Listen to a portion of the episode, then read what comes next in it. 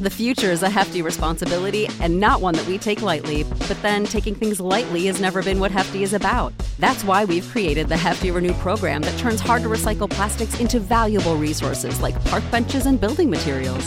To participate, simply fill up an orange Hefty Renew bag with accepted items, tie it up, and drop it in with your regular recycling. That's it, it's that easy. It's time to rethink recycling with Renew. Particular valued resources may vary by geography. More info available at heftyrenew.com. Ready for a career in behavioral health? Earn your online degree at Herzing University. Choose from health and human services, psychology, or social work programs. Gain the skills to work, coordinate, and manage nonprofits. Secure a bachelor's in psychology to study mental health or advance your social work career through our online Masters of Social Work. Let us help you become a social change agent. Your future starts now at Herzing University. Text health to 85109. That's health to 85109. Or visit herzing.edu. Did you see what Emma said the other day in the Crunch Lunch chat? She said, No. Since being married to Ethan, I understand Donald Trump's humor a lot more. Did That's you see brutal. that she, she said that about me? That's brutal.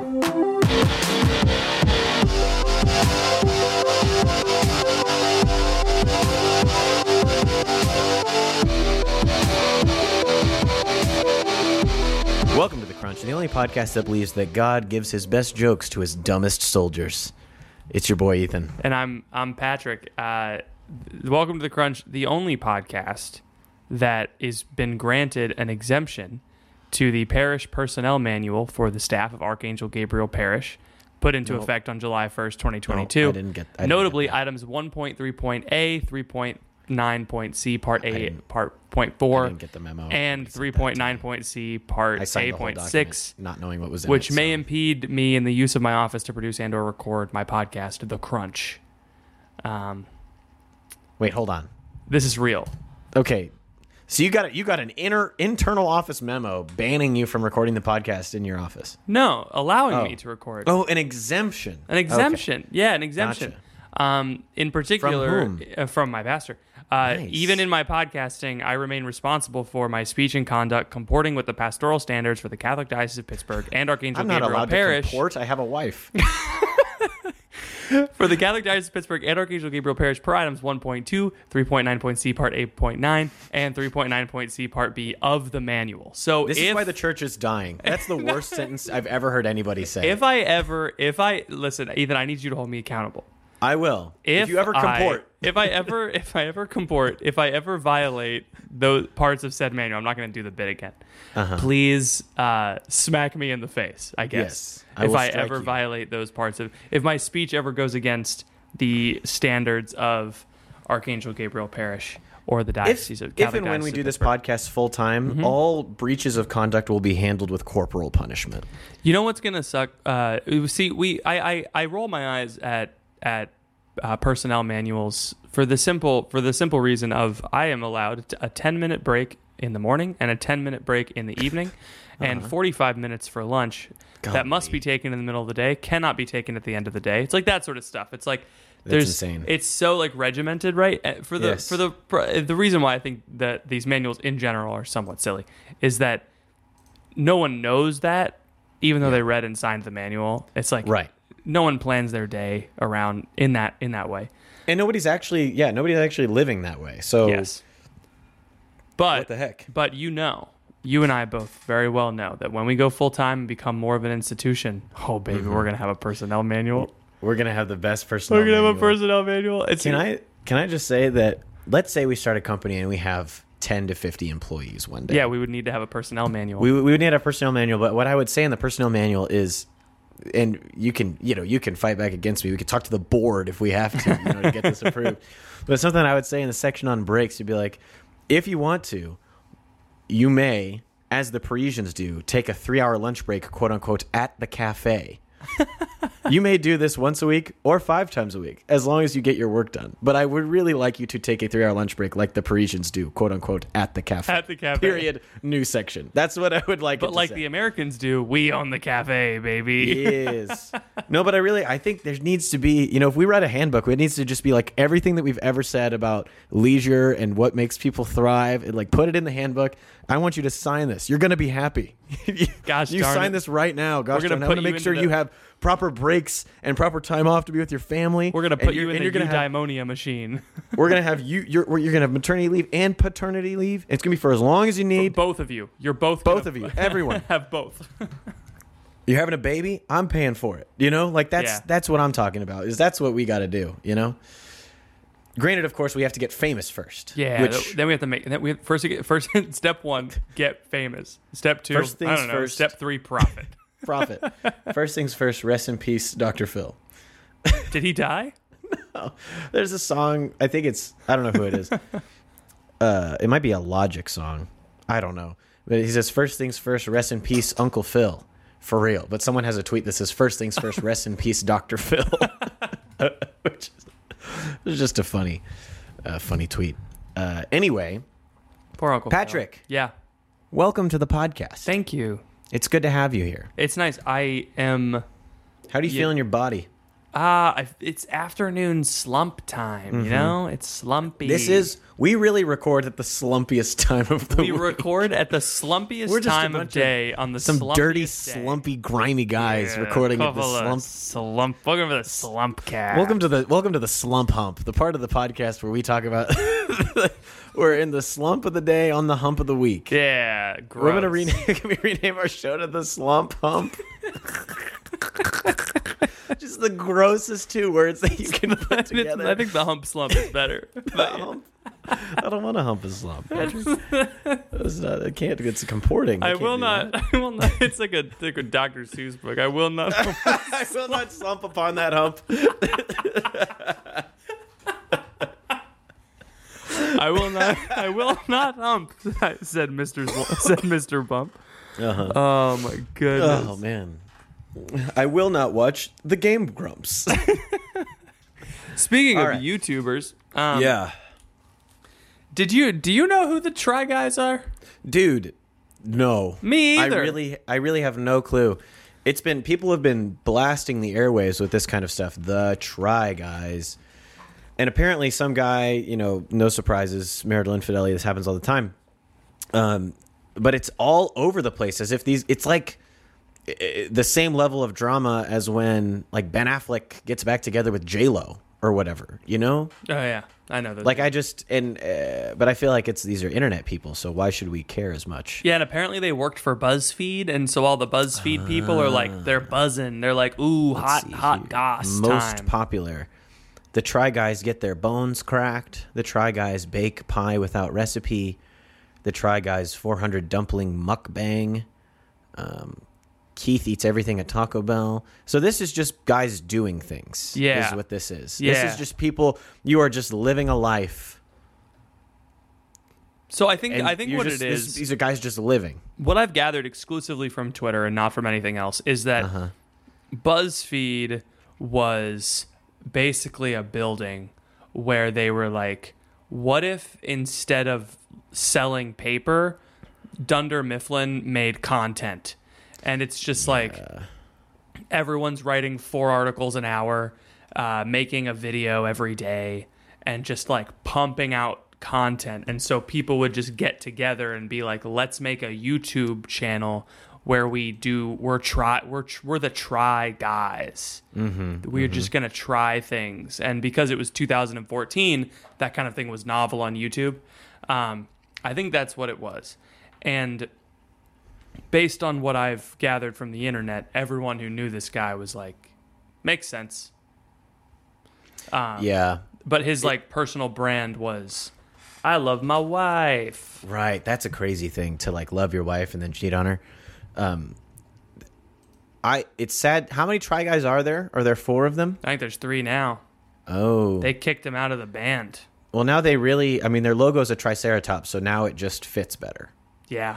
because of only the three horns. And Yeah. now and instead, Now the fourth the- guy was really he was dragging them down anyway. Now, now they're the try guys because they're three. There's three of them.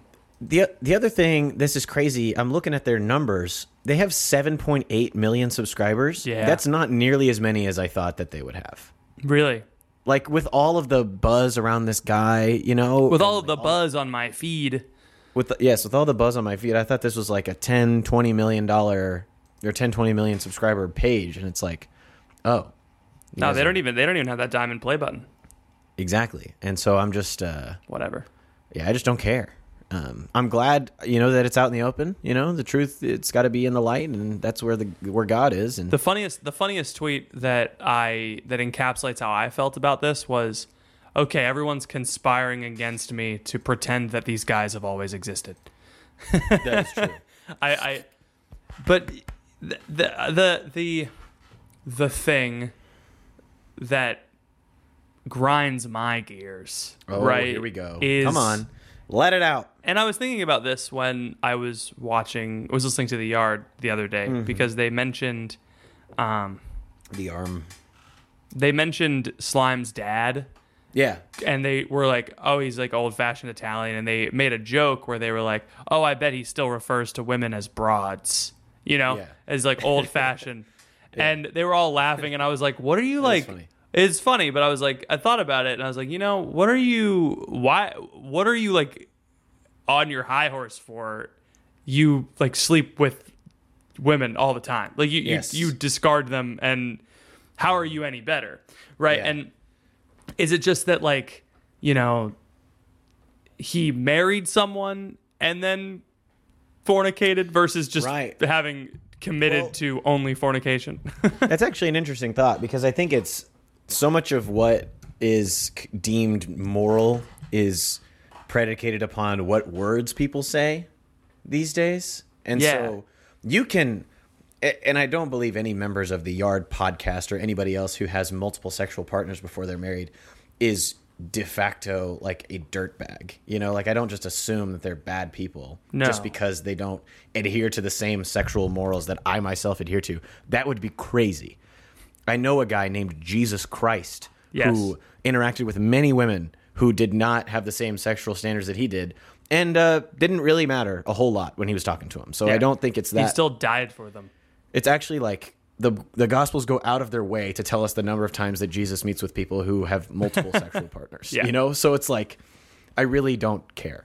But at the end of the day, I think it's a justification because um, it's all about what you speak, what you say, and how you speak it. And if you say the right words and you are respectful and you are honest and you are uh, you don't use the slurs that everybody has decided are slurs, like a word, for example, like broad.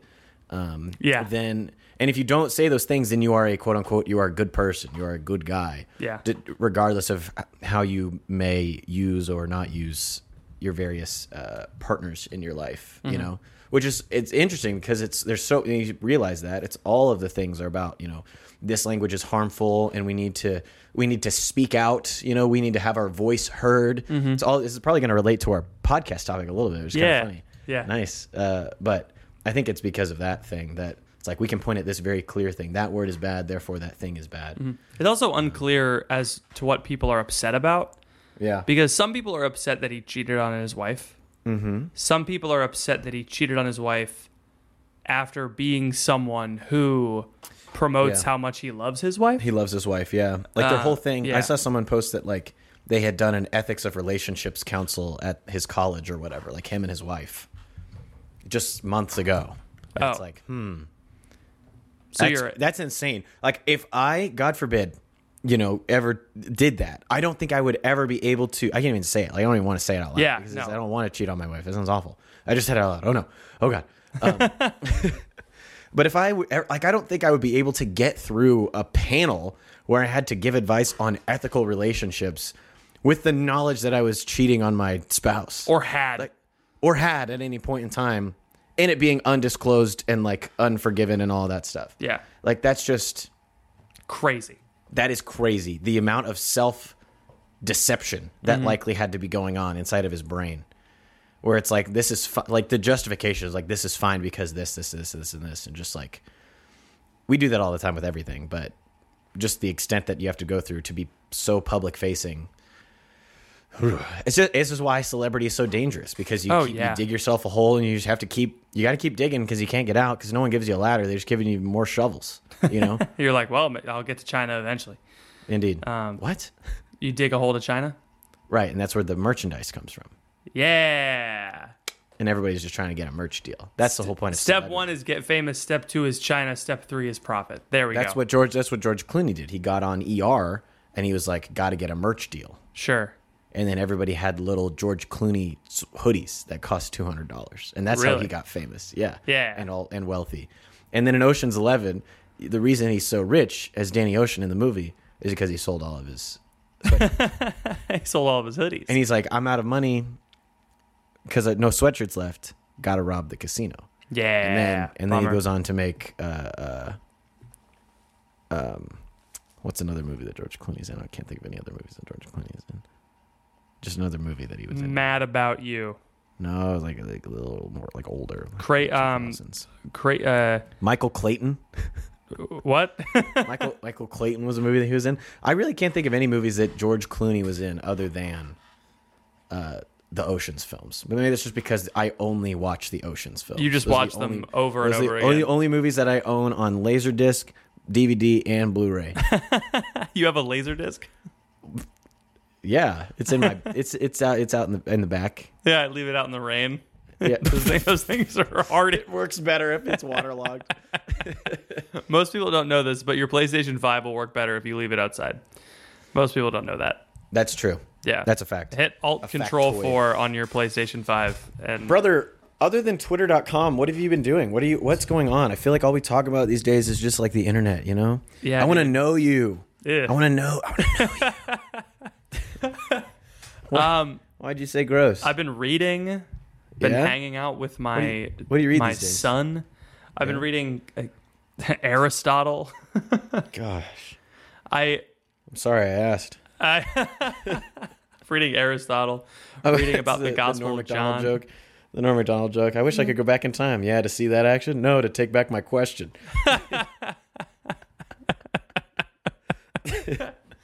Um, reading Aristotle, trying to figure out what he said. Someone, a fan of the pod. you, re- are you reading metaphysics or are you reading? I'm reading. I'm reading Nicomachean Ethics. Nick Nicomachean. Nicomachean Ethics. Uh-huh. Uh, and because a friend of mine sent me a picture of Aristotle's complete works, and I couldn't.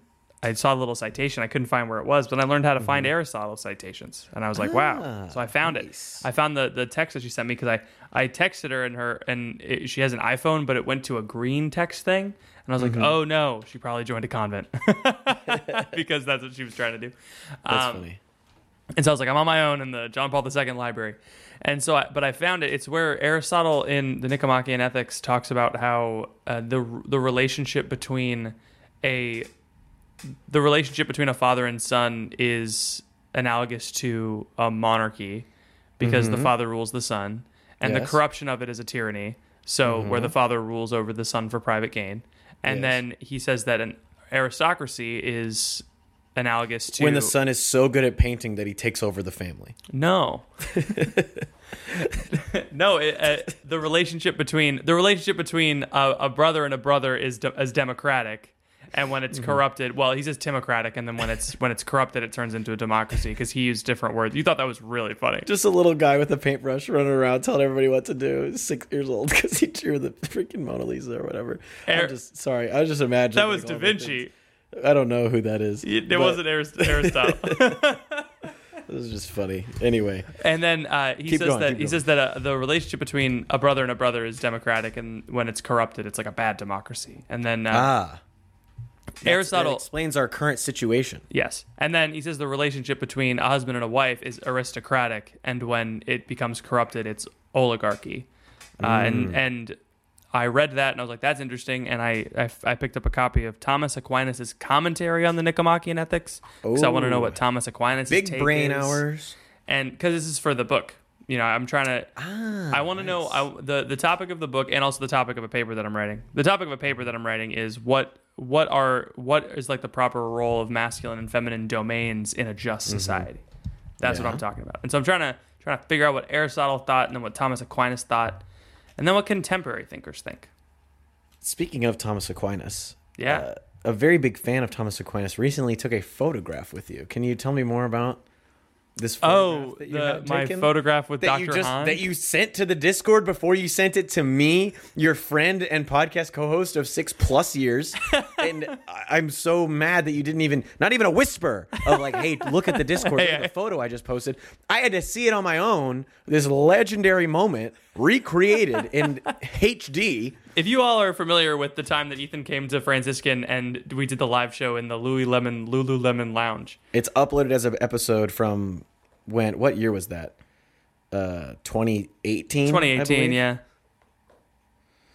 Uh, you can listen to it if you don't remember it. yeah, it's But- it- four years ago, and someone took a picture of Ethan, and in the background, it just so happened that Dr. Scott Hahn, who's the first person, yeah, I can, I know what it looks like.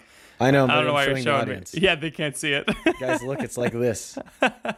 um, it was Dr. Scott Hahn was the first person that Ethan met at Franciscan, just because So it was so funny. And then uh, at the live show afterwards, someone was like trying to get Ethan's attention, and he looked one way, and Dr. Hahn was the other way, and someone snapped a picture of Dr. Hahn turning and waving. And Ethan is looking the other way, so it looks like Dr. Hahn is waving, trying to get Ethan's attention, and Ethan's just yes, not and paying I'm attention. just like looking away. It also is like blurry, so you can you can only recognize it that it's Scott Hahn if like you've seen a picture of him before. yeah, exactly. And it also it's kind of it looks like the Krusty Krab or the crab the, the Mr. Krabs exactly. meme, Yeah. where it's just like what the heck is going on? It's a very And so funny image. I, without telling Dr. Hahn about the picture, I kind of told him about it. I told him a little bit about it. I didn't show it to him because I didn't have my phone out. I, I- I didn't have I didn't have it up on my phone. Dang. But um, I I asked him if he'd recreate it, and he happily obliged. And he did. And I it was very embarrassing, spur of the moment decision that will Yeah, I affect can't my believe, grade. I cannot I cannot believe that you asked him to recreate it without showing him the original photo. I know, crazy, right? That's that's an insane thing to do because it's like imagine doing that with any other thing ever. I Like, described hey, the photo to him, and he was like, "That's Sure. funny. I get it." and then he was like, "I don't." He's like, "I don't know if that'll be funny," but I was like, "No, Doctor Hahn, trust me. Everyone thinks that that photo is funny because Yes. in because to our audience, Doctor Hahn is a very famous person." Yes. And I tried to I explain mean, that he- to him, Pope and he was Benedict like, read his book. "Yeah, right." I tried So to explain that to him, and he was like, "Yeah, whatever." it's like you're, you're too humble. Yes. He, no, he doesn't care. I was like, can't "We all think- grew up listening to your Lighthouse CDs," and he was like, "LOL." I'm gonna print out that photo and mail it to his house, and then be like, "This is the picture that you were recreating two weeks ago." Love, Ethan. Also, uh, super cool that you guys had chicken strips for dinner last night. What are you making tomorrow? The only embarrassing part of the interaction was I think he thought that I wanted to go down to Louis Liz and recreate it. Which I had to quickly explain, no, I would not ask you to do that. That's so way funny. too much. I'm I gonna make you, you- walk across campus. I need me. 30 minutes of your time. Oh, why? Do you need a rigorous intellectual discussion? No, I need to recreate a bit from. But it was fine because he was going to office hours, so it wasn't like he was ah, going to somewhere that was busy. Yeah, right. He was going, but he, he wasn't going to. He wasn't going to go talk to God about writing another book. the most famous person outside of Dr. Scott Hahn is God. God. That's the person you thought of. That's well. That's. I mean, I would just. I was just thinking of who he would have to talk to to write another one. I was like, it's probably the crazy the craziest thing about the Franciscan University offices is uh-huh. that every walking walking through this this this little this little academic office suite mm-hmm. It's Yes. these it's these tiny offices that are smaller than mine they're basically closets that are just one wall is just books in every office Yes. Yes. and you walk past these nameplates and you're like this is so funny because every every other name is like this household name for most Catholic Mm-hmm. for most like super Catholic households, and they're all just shoved into these shoe boxes next to each other. Yes. it's so tiny funny. Like you got like you got like you know I don't know it's was it a Regis Martin. His office is no yeah no he's on like for for Didn't- for didn't grandmas host that morning show. for grandmas who watch EWTN, walking down this hallway would be like walking down the Hollywood Boulevard, the stars. Yes, I don't know what yes. that's called. Is there just the walk as of much fame. defecation on the floor as as walking down the? Actually, more. You'd be surprised. Oh. How just these freshmen this year? They're just they don't. They they can't contain them. Yeah, Yeah, that's it's, it's very funny. I'm really glad that you took that photograph with Scott Hahn. I hope that he remembers. that Scott, if you're listening, and I know that you are, he's not going to forget my name now. Tell you that has he much. forgotten it in the past? Oh yeah, several times. But he meets, knows you now? He meets so many people. Yeah. Did he walk up to you and say, "Oh, Patrick"? No, he calls on he. Well, the other day he doesn't do this, but he called on me without me raising my hand to make me Uh-huh. answer a question, and I 'Cause did he not knew know you knew the answer? 'Cause No, you're I so did smart? not know the answer. What was the question? I bet I knew it. Ask me the question. He was. It was something about the multiple literal sense of scripture, and yeah, easy. and he was like, he was like, so what? Do you think there's only one multi? There's only one literal sense of scripture, Patrick? What do you think? And I was like, I would say no. I said, I was like, well, no. And he's like, why not? And I was like, because that's clearly what you were telegraphing. That's what I said. I was like, clearly that's what you were trying to get me to say, but I don't know why.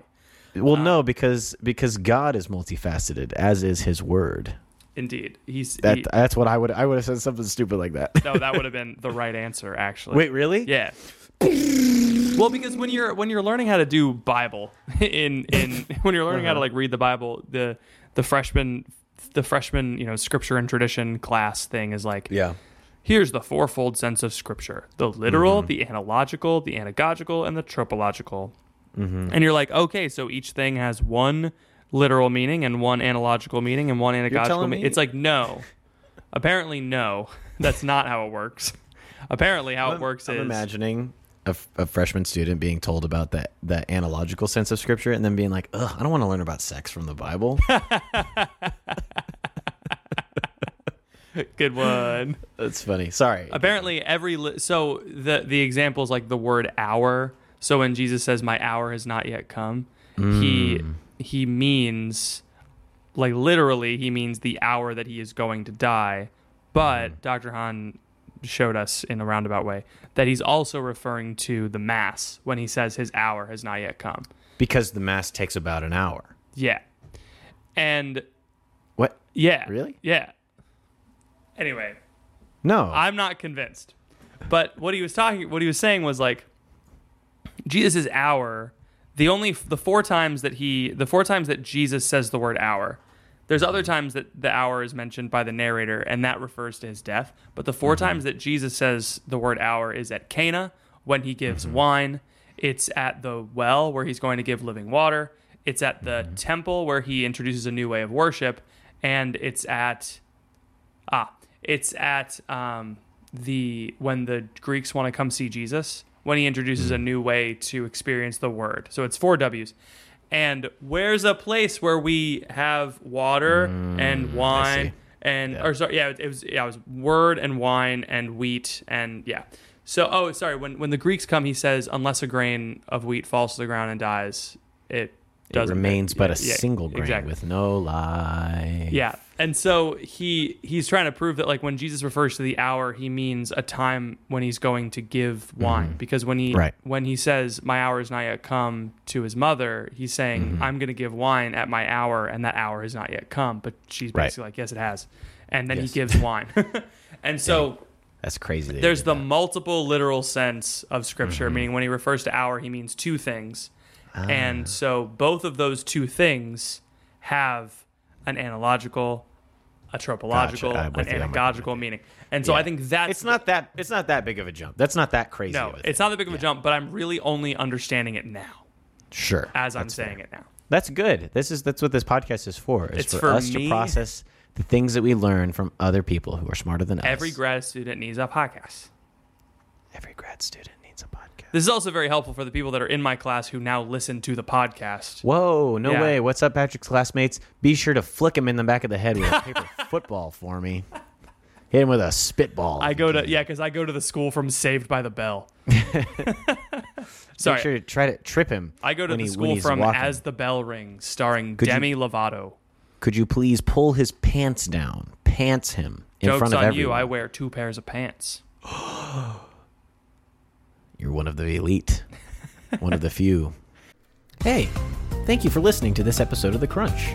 Sorry to interrupt what I'm sure is a stimulating intellectual conversation, but I wanted to pause the episode real quick to let you hear from some of our sponsors. We will be back right after this. The future is a hefty responsibility and not one that we take lightly, but then taking things lightly has never been what Hefty is about. That's why we've created the Hefty Renew program that turns hard to recycle plastics into valuable resources like park benches and building materials. To participate, simply fill up an orange Hefty Renew bag with accepted items, tie it up, and drop it in with your regular recycling. That's it, it's that easy. It's time to rethink recycling with Renew. Particular valued resources may vary by geography. More info available at heftyrenew.com. So we wanted to talk about synodality, right? Yeah, let's talk about synodality. Um, I, I will say, though, last thing, if you want to see the photograph that Patrick recreated with Dr. Scott Walker Hahn, you go to the Discord, bit.ly slash crunch Discord. We had someone join new the other day that said, I'm a relatively new listener, and quote, I love the community that you have here. He had just came in, not very familiar with the podcast, not very familiar with what we're all about, but off rip, he was like, This place is great because we got prayer requests flying around. We got people sharing pictures of their babies. We got people talking about things that are important to them, you know, commenting on last week's episode, talking about schooling and raising their kids, all the things. It's everything that you want Because in an we- online Catholic community. And we actually and Discord. we actually engage in our Yes. Discord. That's not, not for long. What do you mean Not, for long. I don't. I, at a certain point, you got to be above the the rabble. You know, Yeah, and that point is I can't. I can't be involved. members. I can't be involved with hoi polloi. I think we're what I think we're at the point where we're not involved in every conversation. Yeah, which it's, is good. It's good that we're not starting every conversation. we don't start every conversation, but sometimes we pop in with a little a little zinger. Yeah. ah, jokes on you. We got uh, he just got patted. Just got patted on the back. That's So, what we call uh, it on the Discord. You should stop the podcast right now. Ready? Pause. Go to bit.ly slash crunch discord. All right, cool. Uh, I guess they. I should have said that first and then asked them to pause. But if they paused right then, then they wouldn't have heard the. Call like, what am I supposed to do? Oh, I guess I'm not listening to the crunch there. anymore. All right.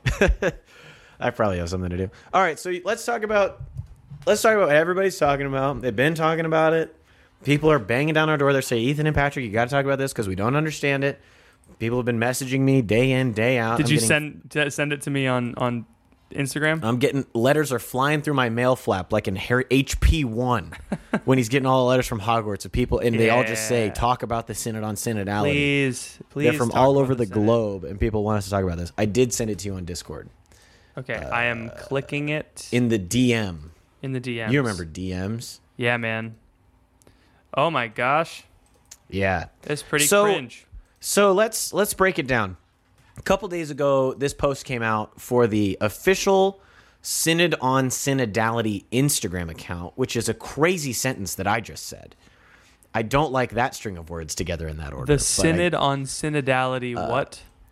Instagram account. The- oh, okay. All right. So this was two days ago, and um, it says our experts are working on the syntheses produced during the local consultation phase, pages and pages full of stories, insights, but also in some cases real works of art. Look at that. Hashtag synod, hashtag walking together, hashtag listening church. So if you don't know, the Synod on Synodality is a meeting of bishops that's going to happen. What is it? 2023? Is that right, Pat?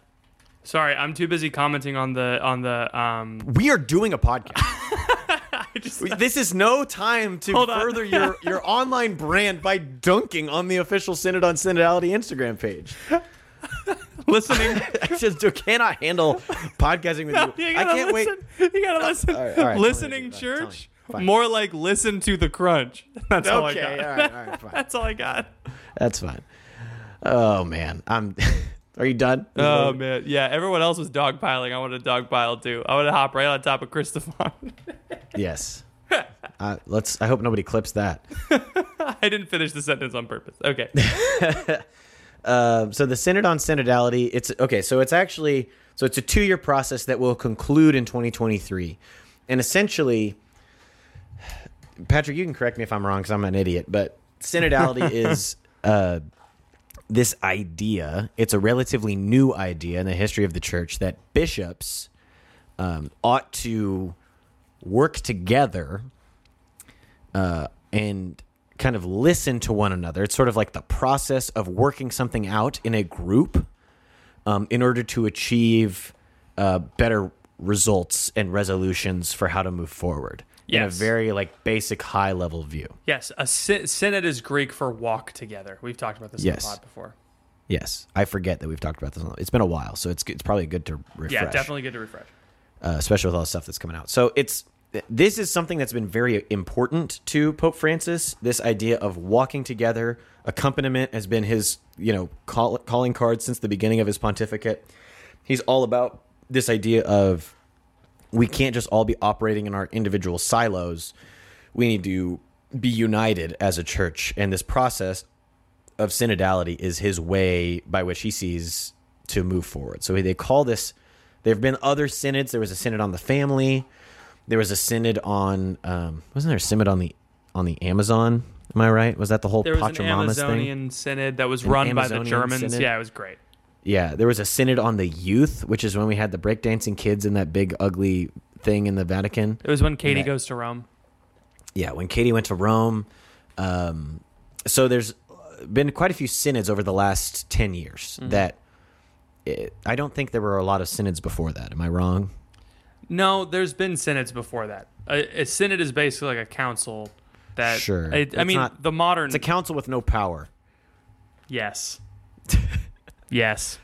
There, So- there's been synods in the past, mm-hmm. and but I mean, the things that we would call a synod, we used to just call local councils. So like there was Right. the Council of Carthage, I think, which was mm-hmm. basically like a a synod. I don't know. There was a pope that would go around and hold synods, regional synods, and bishops getting mm-hmm. together and all this stuff. It's a thing. It happens. I think the word council now is just too loaded, probably. And so they, they said, well, we're just going to do the same thing that we've been doing, but we're going to call it a synod instead of a, Yeah. Of a council. It is a very high church Protestant thing. really? Tell yeah, me more. Like the like the the LCMS, the Lutheran Huh? Church Missouri Synod, is Uh-huh. a branch of Lutheranism that Oh, sure. that uh, Pastor Hans Fiene from Lutheran Satire is a part of. He's part of the Lutheran Church Missouri Synod, which means there was a synod in Missouri where they came together and put together articles of faith. And Mm-hmm. he is a Lutheran pastor who believes those articles of faith. And now that whole sort of sect of Lutheranism is called a synod, even though it all sprung Yeah, from from a- from synod, a synod gathering, yeah. which is tricky. The language is crazy, but um, it's also probably so that when people refer to the council, then they know that we're still just talking about Vatican II, and we're not talking about any of these individual synods. So Yes. a- anyway, that's kind of the background if you don't know what's going on. The reason that a lot of people are upset, and rightfully so, is because a lot of the aesthetics coming out of the Synod on Synodality are questionable. Uh, like the initial, there was an episode of The Pillar that where Ed Condon was very upset Yes. at I think the branding of the synod on synodality because it was a lot it was it looked like it was drawn with crayon. It was mm-hmm. very childish. It was very it was not very good. A lot of it was multicolored. It was it, it, it was not very professional nor did it inspire any sort of awe or like lead us to a deeper understanding of what this is actually about it was just kind of like the most inoffensive childish branding that you could come up with uh, and I'll provide a link to it in the show notes. But uh, so there was like off the bat, people were mad about this because it just looked like already the feel of it was off. You Yeah. know, like how like how Luke Carey feels since the United States men's national soccer team had bad jerseys. you know, the whole feel is off. Niche meme. Niche. joke. Very very ditch for you and me and like one other guy. It's, it's I don't know who else would get that, but um, so now this is the big story. So the official Synod on Synodality Vatican Instagram account posted a series of uh, art that came out of a listening session, which are I, I think this is one individual listening session. Is that right, Patrick? Uh, it um, looks like A local consultation phase. So yeah. I think this is just from one of the local consultation phases because all this art looks like it's the same style, like from the same artist. Yeah, so I think well the, the way that it was working was it was in stages, right? So dioceses mm-hmm. were instructed by the mm-hmm. USCCB to compile a report based on reports in the parishes. So parishes were required to do synodal listening sessions, of which I was a part. And they were fun. I liked them. I mean, I like the idea of them, I guess. Anyway, I they were. I was not invited to be a part of any listening sessions, um which was probably the right thing. it was a lot of I mean, the average age in the synodal listening sessions is what you would expect. It was people who show up to things, and so it was People mostly 60. people over sixty, mostly women. Um, there were very few people that were not either a woman or over sixty. Uh, or employed by the church. Yeah, I think there was no one who was who was not over sixty, a woman employed by the church, and so At least in America. it, no, in my synodal listening session. I think Oh, in Patrick's. in Yeah, my synodal listening session, um, the ones that I went to.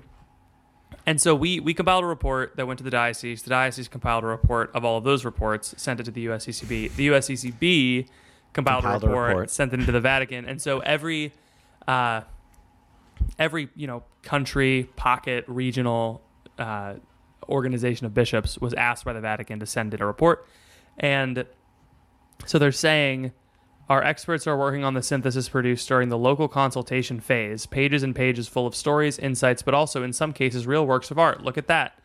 And this, So this must be some artwork that was in one of the reports from somewhere. yes, this Yeah.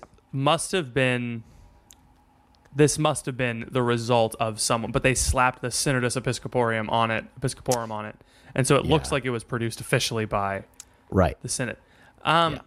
So it, I can describe it if you'd like me to. Yeah, I would recommend. I'm going to put the link in the show notes if you have the capacity uh, to click the link and look at it as we're talking about it. Um, we're going to try not to focus too much on the images and talk more about what they're the ideas that they're representing. Yeah. but it will be helpful. Don't don't look at your phone if you're driving.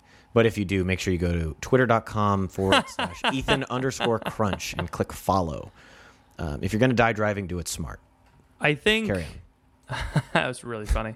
Thanks. I think I love it when you, after the fact, tell me that something's really funny because it's- you're not paying attention initially. It's kind of my it's kind of my game. I also It's a good, it's a good brand. this is definitely the results of a synodal listening session Yeah. because I can't.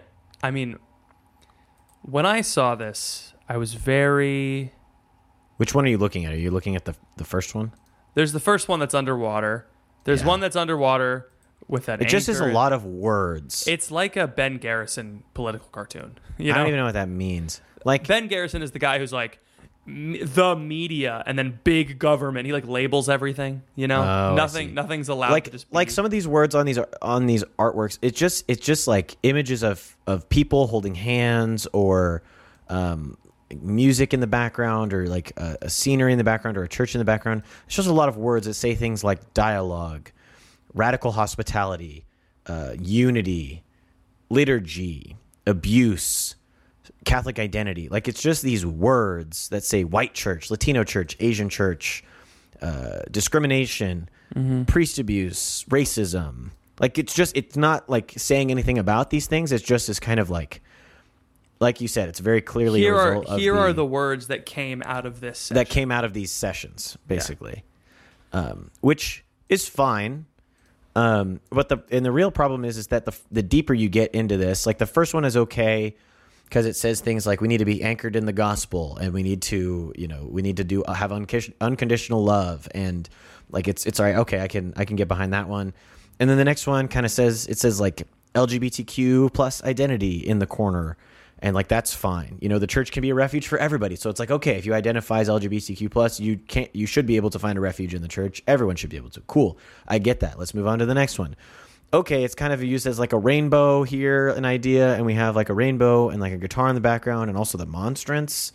Um and it has the lgbtq plus community and also white church latino church asian church black church as if like we're all separate and they're but- being but they're being woven into but they're being woven together into one like a an yeah like an aztec looking tapestry. And then you get to the next one and it's people talking about communication a, like coming over the mountain and like there are negative things on the mountain like fear and partisan politics but something else on the mountain is hierarchy which hierarchy is actually good. It's what's a part of the church. I so didn't even like, get that that was a mountain actually. yeah, it's it's kind of struggling. And then the next one, which is the one that everyone's upset about, has some people in front of a church, and there's a woman in a chasuble, uh, investments, and then there's another person at the at the very front that has a Pride T-shirt that just very clearly says Pride on the front of it, um, and then the phrase.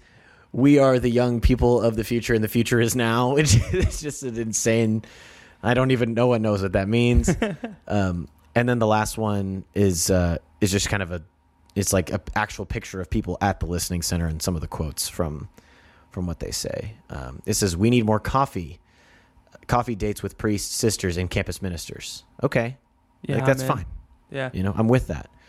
Uh, so it like some of the some of the elements of the pictures of this art is good. I think the problem is is that within these artworks there were things that were explicitly antithetical to what the church is and states to believe, and it was posted by an official Vatican account.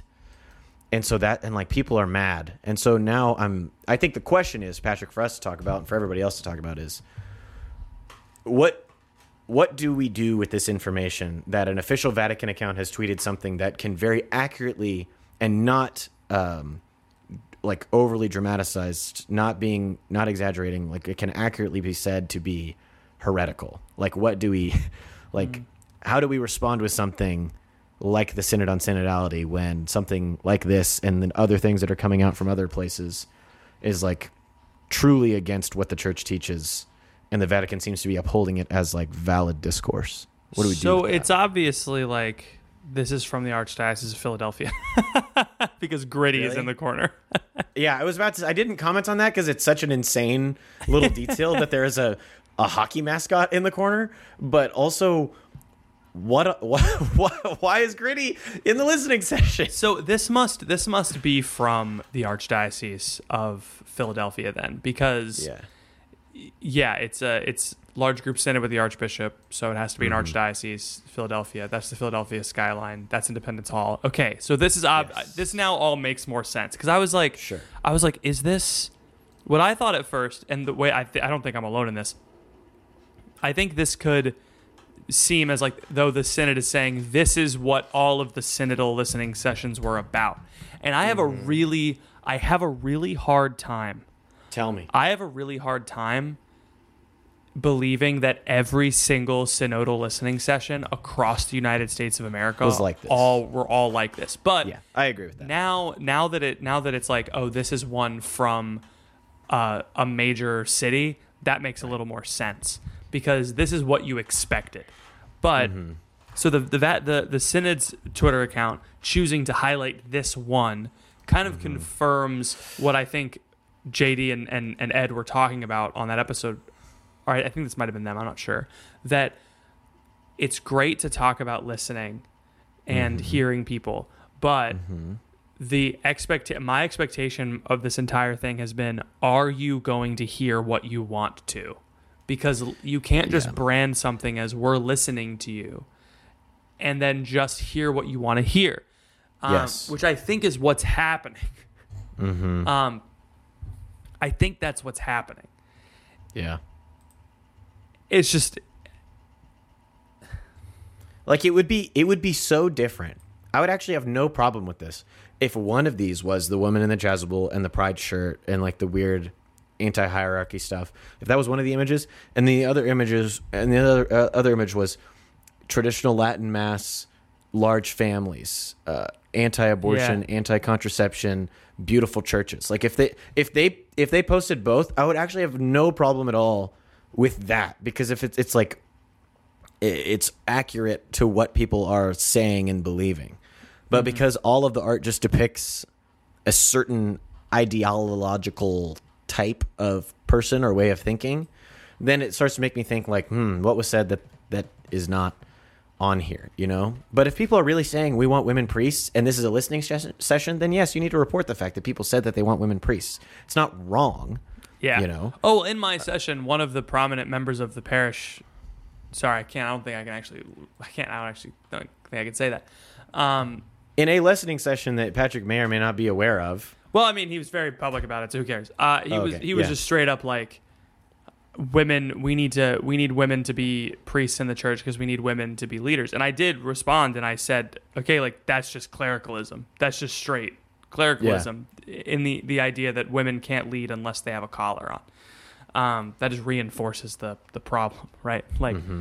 because whether women can you know be celibate or not and become priests or not uh, i am never going to be able to be a leader in the church because I have a kid and a family. You know what I mean? Right. like it's the same. It's the same thing we were talking about earlier with words, mm-hmm. right? This is how this plays in. Is like if I only am able to have power if people can hear me, if I'm only influential, if I'm understood by then, an authority figure, yeah, right. Then then everything breaks apart because this is the most powerful and important man to ever walk the earth, Jesus Christ was misunderstood and unheard and misheard by almost every single person that he talked to while he was here.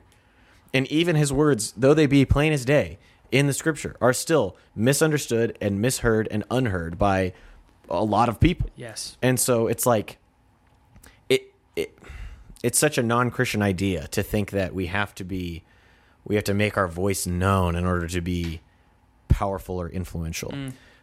Which is crazy because I'm saying that on a podcast that's going out to people who are listening to it. Yeah. And I'm I'm not I think you can have a podcast and. But what? I think that this podcast is less powerful than Arcadia.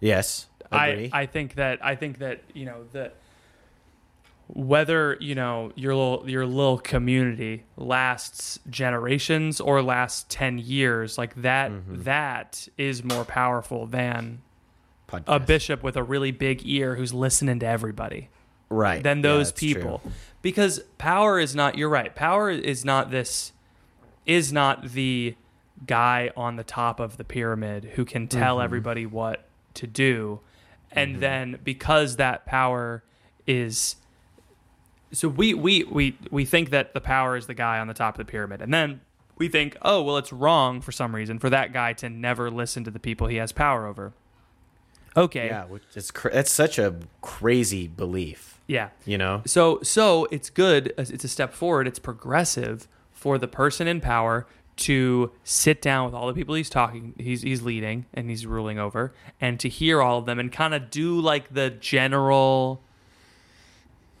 thing that they're saying. Like they're all saying different things, but kind of the average of what they're saying. You know. Um. But that's not what power is. Power is leading someone from vice into virtue. Can I tell you something? You can't do that unless you know them, not just listen to Yeah. them. You have to know them. Can I tell you this? Yeah, of course you can. It's podcast. Power is made perfect in weakness. Can I just say that real quick? Can I just put that up? Put that Because that's a, that's that's another crazy thing, is, and this is important for the more the people who are of a mind that the church ought to go in a different direction than what the synod on synodality official Instagram account is posting. Um, because I think a lot of us, whoever heads on straight, understand that uh, entertaining discussions about women being priests and women being deaconesses and um, LGBTQ involvement in the parish and uh, women having more prominent roles and uh, I'm trying to think of something like what what are the, like taking down hierarchy so that lay people have more power over the parish, um, dealing with things like racism. Like these are all like valid, and I understand where they're coming from, but at the end of the day, like the thing that is going to achieve what these people want is better families and and better community like that that kind of is the silver bullet in some sense and not that it's that easy but it's actually very difficult, which is It's- why it's it's, actually- which is why it's left untried. right which is and this is why there's so much you know yelling and screaming about the hierarchy and the racism and the and the the women priests and all these things because it's like oh well if women are priests then that just means that women are more empowered and we've done our job but like a woman being a priest doesn't change the fact that there are still probably tons of husbands in the parish who love their work more than their wife. Like a woman being a priest doesn't fix that problem. And Oh, does that yeah. actually empower women? You know? And in a lot of parishes, you might you might find this if you become a priest. We should just let one try, so she finds out. Yeah, we Sometimes the most important Test case. Test case. Sometimes the most. I ordained six women to the priesthood. I I, I solicited a, an excommunication in licen- in license ex- in latense whatever. In exorum les- le- le- laborum. An ex in laborum exercens. I got a got an excommunication. Uh, I think they'll find that you'll find that most the most powerful person in the parish is is uh, usually not the priest. Actually, Yes. it's usually the person who knows. It's oftentimes someone's grandma. yeah, really, someone who can just So- can talk the most. You know, uh, Yeah. but it's it's frust- so frustrating because I know what I know what synodality could be. I was like so gung ho about this because I was like, if we do it right, You were the only guy that was gung ho I about was this. so I was so excited about it. You know, like I was like, what this could be. I mean, imagine, you know. I I realized halfway through it, I was like, shoot, dang it, we're meeting in a in our parish hall. No, no one's gonna come.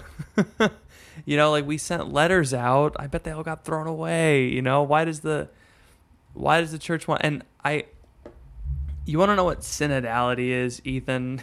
Tell me, Patrick. Speaking to the Archdiocese of Philadelphia, I was walking.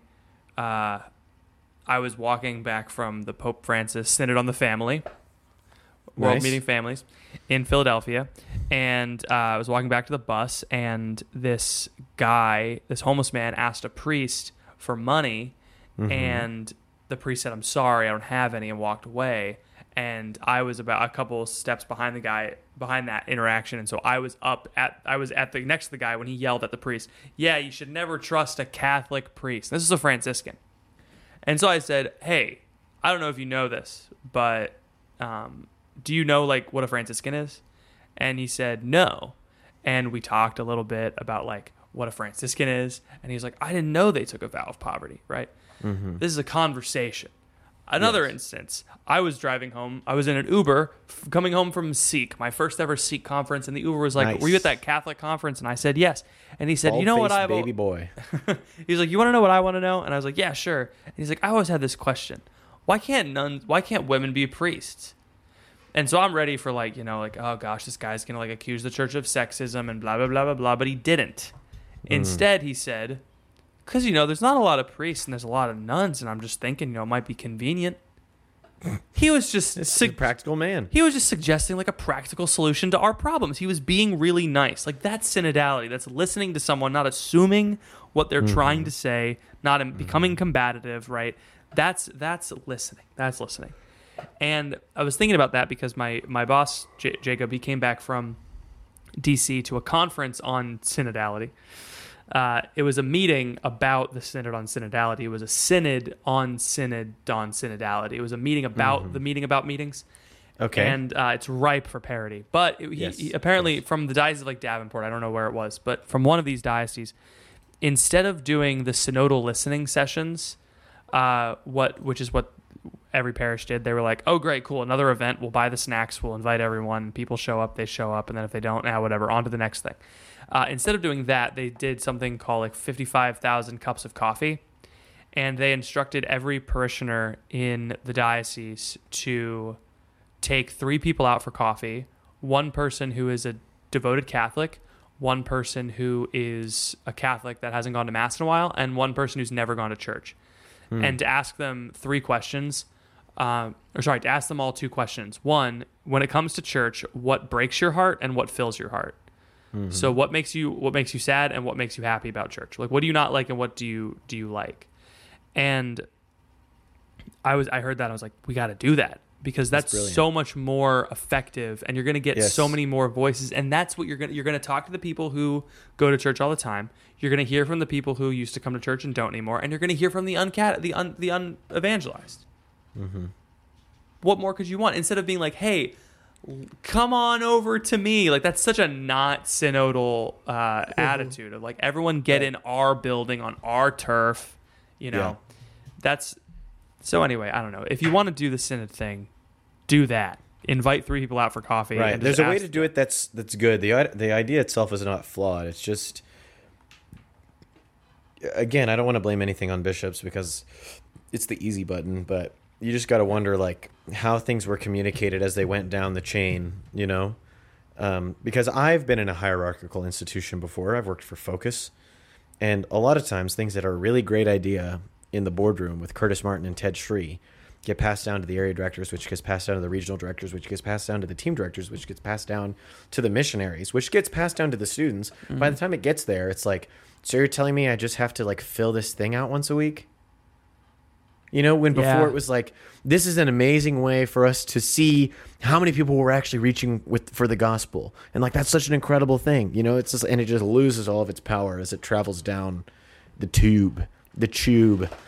Yeah. And uh, I feel like something similar happened here, where it's that that vision maybe hit one percent of parishes, and I think that's a that is a failure in communication of the bishops to his pastors, probably. But if it's but if the, let's say the bishops all communicated it 100% effectively to all their pastors, I don't believe that every pastor in the United States of America is like, "Yes, I'm going to dedicate time and resources to that." yeah, you know? exactly. like it's still there's still just so many systemic issues with how priests are expected to use their time and just people who work for the church in general that I don't think there's no way that this would have gone well. Like there's just it's just no way that it would have happened well. well, there's a lot of And- there's a lot of self-selection bias here. Yeah. The kind of person that will go to a feedback session is the kind of person who has hot takes. And so you're going to get a lot of hot takes. You're you're gonna get the guy who hasn't shaved in three weeks with his baggy pants and his shoes and his ten kids yelling about the propers being in the wrong language, you know. And you're gonna have the woman who's disaffected who heard from her mom that this is going on, who's gonna argue because she's never been invited to be on the parish council, even though she gives X dollars per month or whatever. You know, like you're just gonna have both of those, and uh, that doesn't lend itself to good listening. It's fun for Twitter, but it's not. It's not good for anything else. So, I don't know. I think understanding what this actually is and knowing that it's not just like a thing that the Pope posted to make you mad is really important. But it's also like I don't know. I kind of am more open to it now than I was before because it's like, okay, if this is what people said and someone made art out of it and the Vatican Instagram decided to post it, great. Could they have put a little disclaimer that says, we don't agree with anything heretical in this artwork, but this is what was said in the listening sessions, and it's important to to make those people feel heard so that we can continue to preach the truth to them. That would have been awesome if they had said something like that, uh, but they didn't, and so I don't know. I think that's the most the most offen- the most offensive one is the the we are The- the, people of the future and the future. I think it's just now. so lame. It's such a lame thing. Never in my life have I have I been inspired by we the we are the future, we are the young, you know, we are the we we have a voice. Like none of that has ever really got me got my engine revving. And so maybe I'm just the wrong demographic. But maybe. uh, uh, I'm too content brained to really believe. I don't believe in slogans. Like people are getting all up in a tizzy. We don't have to get into this because we got to get into Patron of the Week and Doctor This Dating Corner. But people are getting all in a tizzy about the Italian Prime Minister quoting Chesterton. And I'm like, you guys realize she said that because a market researcher told her that enough of her voter base would be inspired by that if she did it. Yeah. So that's why she read it. She didn't Yeah. read it because she's a diehard Chestertonian. She's not going home and smoking a pipe and like, uh, you know what I mean? It's just Yes. the, the amount of people that just lost their minds because of that is insane. And so, I don't know. It's not. I don't think you and I are above politics. I don't think we try to be elitist.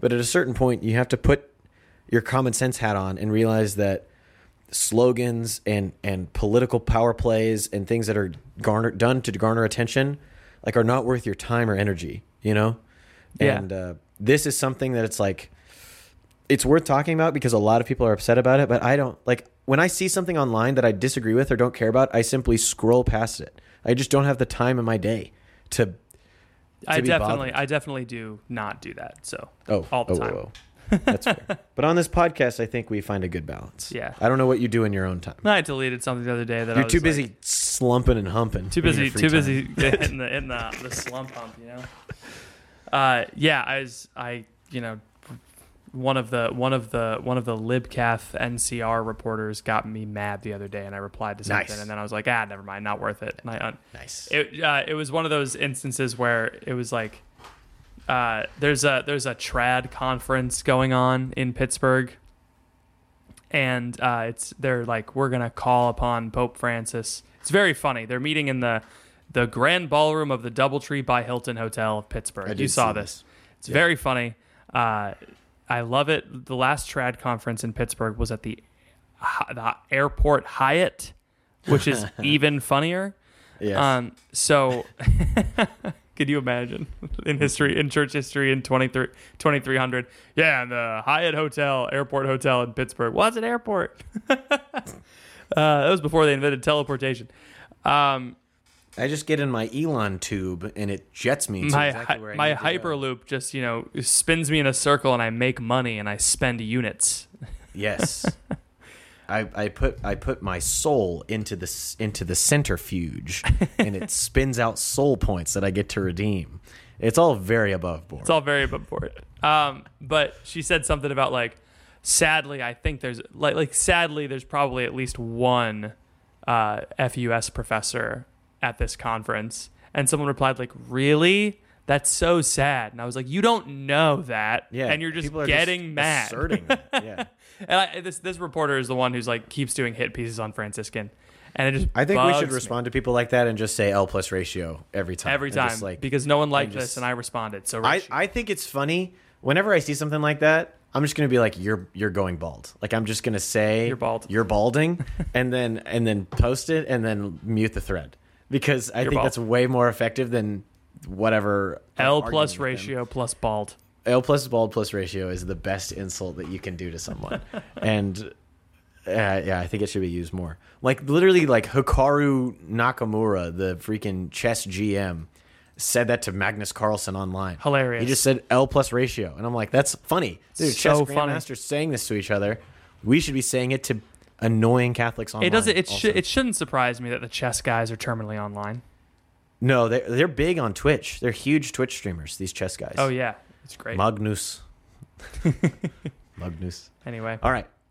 Let's let's talk about who supports us on Patreon because I think if we talk about anybody, we care about any random Catholic people online. It should be the people who support us on patreon.com slash the crunch. we got two new ten dollar a month patrons. Let's go. Emma raised her her uh, her donation up from three dollars to ten dollars, which means she gets the video bonus podcast. The video bonus podcast. a lot of ten dollar a month patrons. Our our monthly our monthly. What was our what was our video bonus podcast about this week, Patrick? I do you not We remember? talked about we talked we talked about finding peace amidst uh, disaster Mm-hmm. and how where Jesus' peace comes from, and we also talked about uh, productivity. Yeah. And it was it was a very fruitful and enlightening It was a conversation. great I had conversation. Yeah. on Monday morning. I And referenced it everybody- twice this week in conversation Really? with Phoebe. Yeah, it was a good Look at that. conversation. So, do you think that maybe other people could benefit from hearing it? I think they could. I, I honestly do think some of our peak peak content is Is is, the saved for the. Monday morning because it's when we're the Because it's freshest. Fresh. It's Yeah. early. A little cup of coffee Monday morning. Nothing is stressing me out about the week. We're not slumping. You know, that's uh, it's the best best part of the week to be in. Oh, yeah. to podcast, and you want to hear it, so you can 10 bucks a ten month. dollars a month, And like 10 bucks a Emma month. did. Yeah, Not my wife, Not but another Emma. Ten bucks a month. It's crazy. Ten bucks a month, you get an extra two podcasts, so you get like three times the content for Triple con. triple con. and then another $10 a month from Johnny. Thanks, Johnny and Emma, for supporting us on Patreon. You can go to patreon.com slash the crunch. If you think this episode is worth two bucks, $10 a month. Two bucks. Price of a cup of coffee. Boom. Bada bing. We got a review. Uh, I'm gonna I'm gonna Oh, give Is that the way that people can support us for free? If you want to support us for free, you can go to Apple. I you can go to the Apple Podcast and you can review us. Give us a five star review on Apple Podcasts, or you can give us a five star review on Spotify. It helps make our podcast more discoverable, so it really does help. So please go give the review.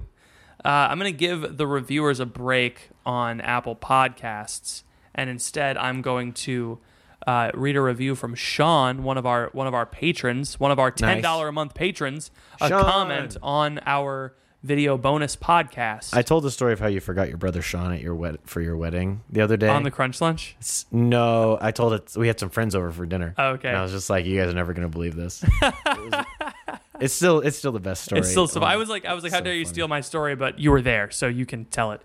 Yeah. uh, anyway, Sean, Sean. Sean Harris, uh, ten dollar a month patron f- since January. So shout out Sean. Uh, gotta say, I'm only a few minutes into the video bonus podcast, but Pat's hair makes him look like a bearded Johnny Bravo. His hair is so tall and majestic. I just wanted to read that for the record, so that Yeah. it's there. your hair is usually fa- felled off by the time we get to the Wednesday afternoon podcast recording. Do you think we But felled off? Monday morning? It is. Did we? Did we? It's like the Eiffel Tower. did we felled off? Did we felled off? Dude, do you think we felled off? I do think. Dude, we felled Yeah. off. I think we have not. We're not doing as good as we could be doing. You you really Uh, think so?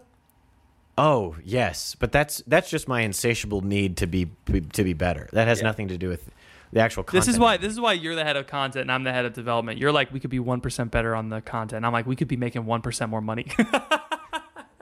I think I think if the content better is the money will come. Oh, But I also think but I also think getting more money make content better. So it, it kind of it goes back and forth. One We're- hand washes the other. The the Yeah. If you if you if you wash my hand, I'll wash yours. One butt cheek Wipes the other. I was gonna say that, but then I was like, I don't know about the logistics. not of that. I true. still don't know how to wipe my butt.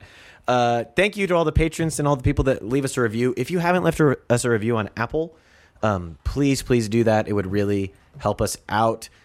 Dr. Ethan's dating corner is my favorite segment of this program. And do we have a question for that for that segment now, please? All right. Yes. Anonymous female cruncher. I know it hurts. I'm sorry. All right, you came to the right place, you ding dong. It's called communication, baby.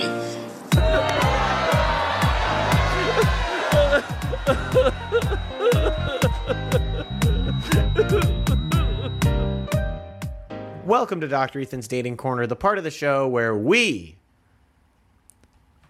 Please give us the question, Patrick. Okay. Uh, if you want to give us a if you want to give us a dating question, if you have a burning question, it's burning in your soul, uh, you can go to bit.ly slash crunch discord to the dating corner channel and you can just Boom. send it in there. If you don't want to send it in there, you can DM it to Ben and he'll put it in our little Or- what. You can send it to info at thecrunchcast.com. But the best way to do it is in the Discord, so that's all in one place. best way best way to do it is Discord. But if you don't want Discord, there's still a way to submit dating questions. We don't leave anybody. This is a place of refuge, Yes, much like the synod on synodality. it's a place of refuge, reckless love. This is a, this is a, welcome to our listening session. Let's hear what this person has to say. Hello, I need some advice on how to get over a crush. Back in 2020, ah. ooh, Dang. down bad. Down bad. I met a coworker. Don't know if it's oh, it's a female. Back in 2020, I met a coworker on a work project. We became fast friends. I had never Hmm. clicked so quickly with someone, and it wasn't long until we were getting lunch, going to happy hour, hanging out together outside of work. We basically spent Whoa. all of 2020 hanging out as friends, but flirting a lot and crushing on each other. I No. finally bit the bullet and told him I liked him in December 2020, and he admitted that he liked me too. Great. End of story. Close the book. He didn't want to date her because he's agnostic and felt No. his deep Catholic faith could cause a he felt her he felt that her deep Catholic faith could cause a rift down the line. We agreed to stay friends, but TBH, I spent most of 2021 moping and sad No. about his rejection, No, of, no, especially because he got a girlfriend Oh, and I couldn't seem to move on. Fast forward to this year. Fast forward to this year, I thought I was finally comfortable in just being his friend, but I've recently found Yes. myself thinking about him a lot lately. I think it's because he's single again. Oh. oh my god, it's a roller coaster. It's back and forth. This is crazy. He broke up with his GF in Fe- he broke up with his gluten free in February. uh, arugula GF. He broke up with his grand finals. this month, best bit from Seek 2020 was that restaurant where there was like everything was gluten free. it was like arugula GF. Do you remember that? I don't Maybe remember that was that. Father What- Anthony. Never mind. All right, carry on. This month I- he took yeah. This month he took me out to lunch for my birthday and gave me a thoughtful gift. I'm sure he meant it as a friendly gesture, but I can't help but read into it and wish there was something more. I know I should probably cut him off completely, but No. him, but him being my coworker makes it a little difficult. I would appreciate any advice on how I can move on, even if it means you just tell me I'm being a big dummy. LOL. Have you considered giving up your religion to date this man? Uh, don't. Dr. Ethan's apostasy corner. Uh, yeah, a lot of times people write into the, the podcast and they're like, yeah, man, it's like, I'm having trouble getting over this guy and I want to cut him off, but we both ride the same bus. So how am I ever supposed to not see him again? Mm-hmm. And you, it's like, you can't really cut someone off. Uh, it's hard to cut someone off. Do they still work together? Surely they still work. Together. Oh, together. yeah, I think so. If he's buying her lunch and all this stuff, Have you considered changing careers? you could get a new job. You could change careers with today's sponsor. I'm just kidding. That's not. You could fake an illness. you could fake your own death. With with today's capability to work from home, anybody can pretend they have a coma to avoid seeing someone in the office. You could get yourself arrested. Okay. I don't think you have a coma. I think you are in a You- coma. I don't think that's something you get. Sorry, sorry, boss. Can't come to work today. I got a coma. Uh, Got a coma. uh, you could get yourself arrested for a major drug crime. Get yourself uh, put into Yeah. Gen Pop. You could kidnap the guard and Yes. Uh, hold him that point, hostage in a utility say- closet. Um, Hold him hostage in a utility closet. Knock him unconscious. Change clothes with him. Sorry. Uh, show yourself strangling him to the snipers. and Yeah. then you uh, drop him to the ground. You change his clothes, and then you wake him up from his slumber. So he attacks you, but he's wearing your clothes to the snipers. To the And they shoot snipers, him. yeah, they Yeah. shoot him, and actually, you put him right in front of a hydrogen tank, and so Uh-huh. they shoot the hydrogen tank, tank, And it and it explodes. But you've already jumped to safety, and you're all burned. I remember this Hitman mission. I remember this. You're This all really you're all Yeah. you're all burned up, right? And you're you're all Uh-huh. burned up. You're wearing the guard outfit, so they take you to the, The burn They they take you to the burn unit in the ambulance, but the the Mm-hmm. the um the the FBI agent who you befriended earlier in the movie, she Oh, sees okay. you and she jumps into the ambulance with you. She's gonna get you, but then you get the drop on her and you take Yeah. her gun and you take the ambulance hostage and then you escape and you go get your your wife who was also in that movie Knives Out with uh with uh What film are you referencing? I don't remember what it's called, but it's on Netflix. It's pretty good. Uh-huh. it has some Is plot called- holes in it. Is it the movie Ambulance? No, Huh. I I, I think it's it's uh, it's probably on my most recently watched or something. I don't know, but it was a Dang. movie. It was like This is why you're just the nurse. you're telling me you're telling me that wasn't a top tier Ethan uh, stupid advice. Was it was it just doesn't count because I got it from a movie? I think it doesn't count because no one knew the movie you were referencing. If it was like if you were doing the plot of like Tom Hanks' Forrest Gump, then maybe. No, But it was because it's a movie that no one has ever seen. So it's like, is this just a scenario that Patrick made up?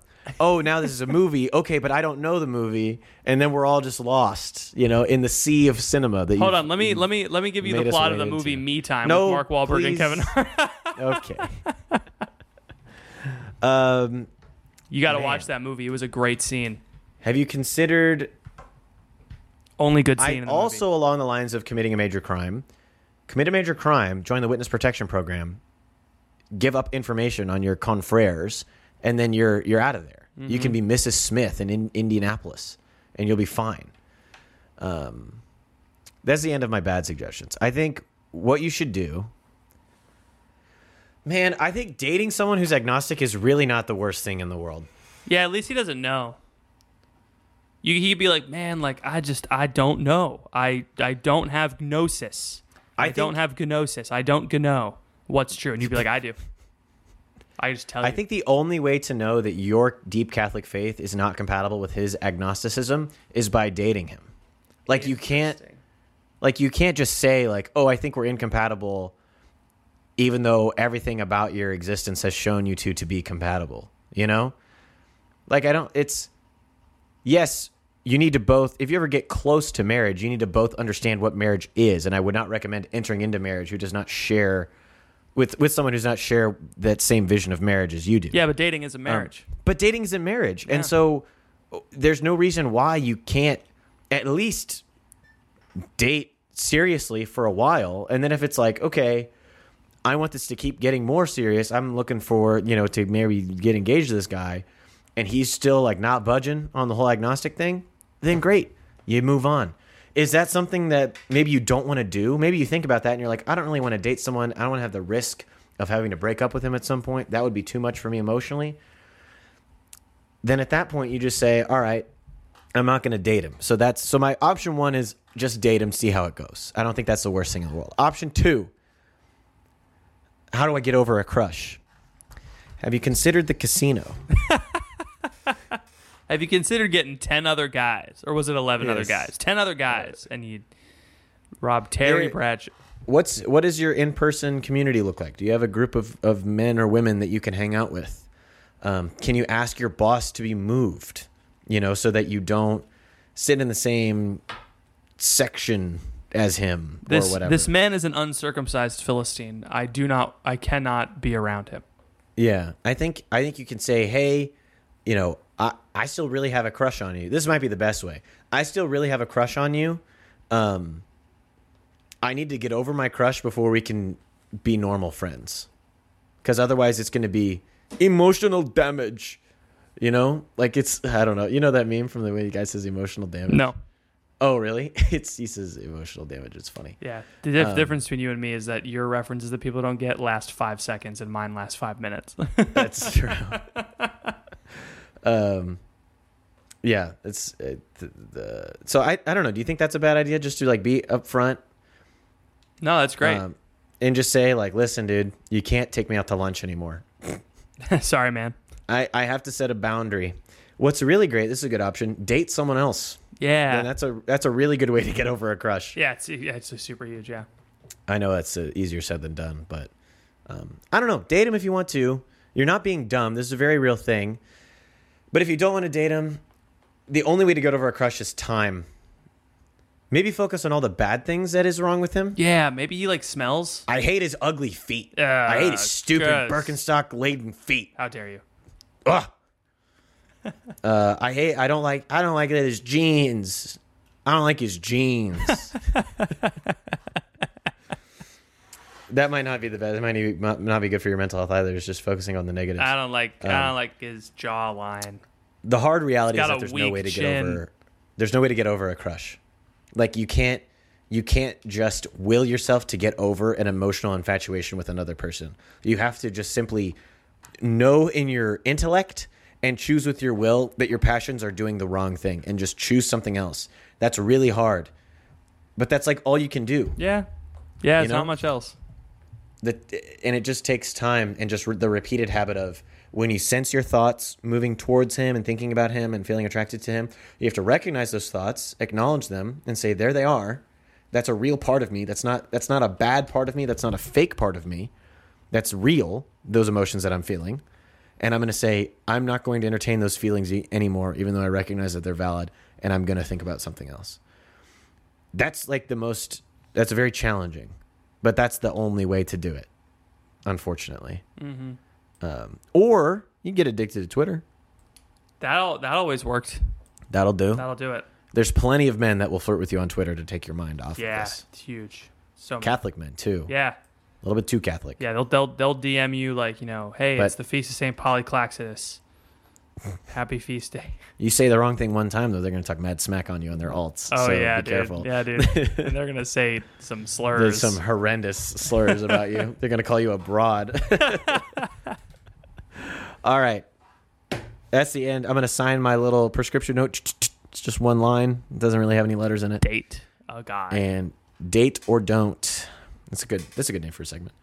Um, Patrick is a good podcast. Yeah, I I like doing podcasts with you. Um, I think everybody should listen to our video bonus podcast and also the Crunch Lunch and also be on our Discord. I agree.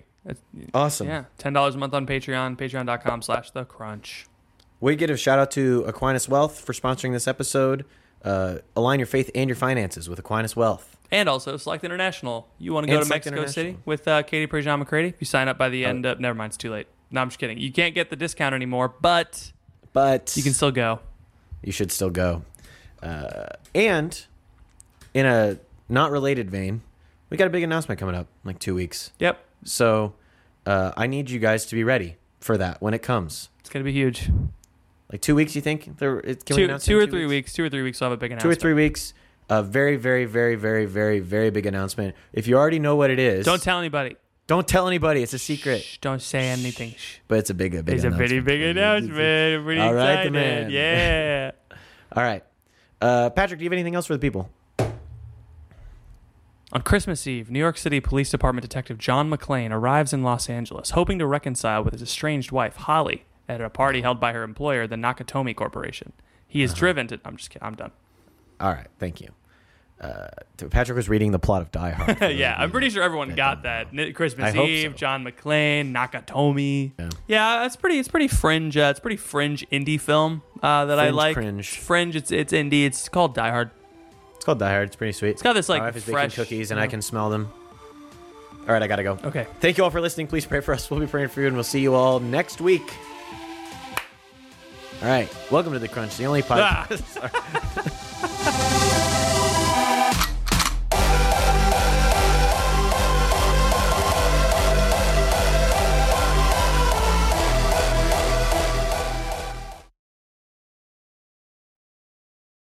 Support for this podcast and the following message come from Corient. Corient provides wealth management services centered around you. They focus on exceeding your expectations and simplifying your life. Corient has been helping high achievers just like you enjoy their lives more fully, preserve their wealth, and provide for the people, causes, and communities they care about. As one of the largest integrated fee only registered investment advisors in the U.S., Corient has deeply experienced teams in 23 strategic locations. Corient has extensive knowledge spanning the full spectrum of planning, investing, lending, and money management disciplines. Leverage Corient's exclusive network of experts to craft custom solutions designed to help you reach your financial goals, no matter how complex they may be. Real wealth requires real solutions. For more information, connect with a wealth advisor today at corient.com. That's C O R I E N T.com. Corient.com.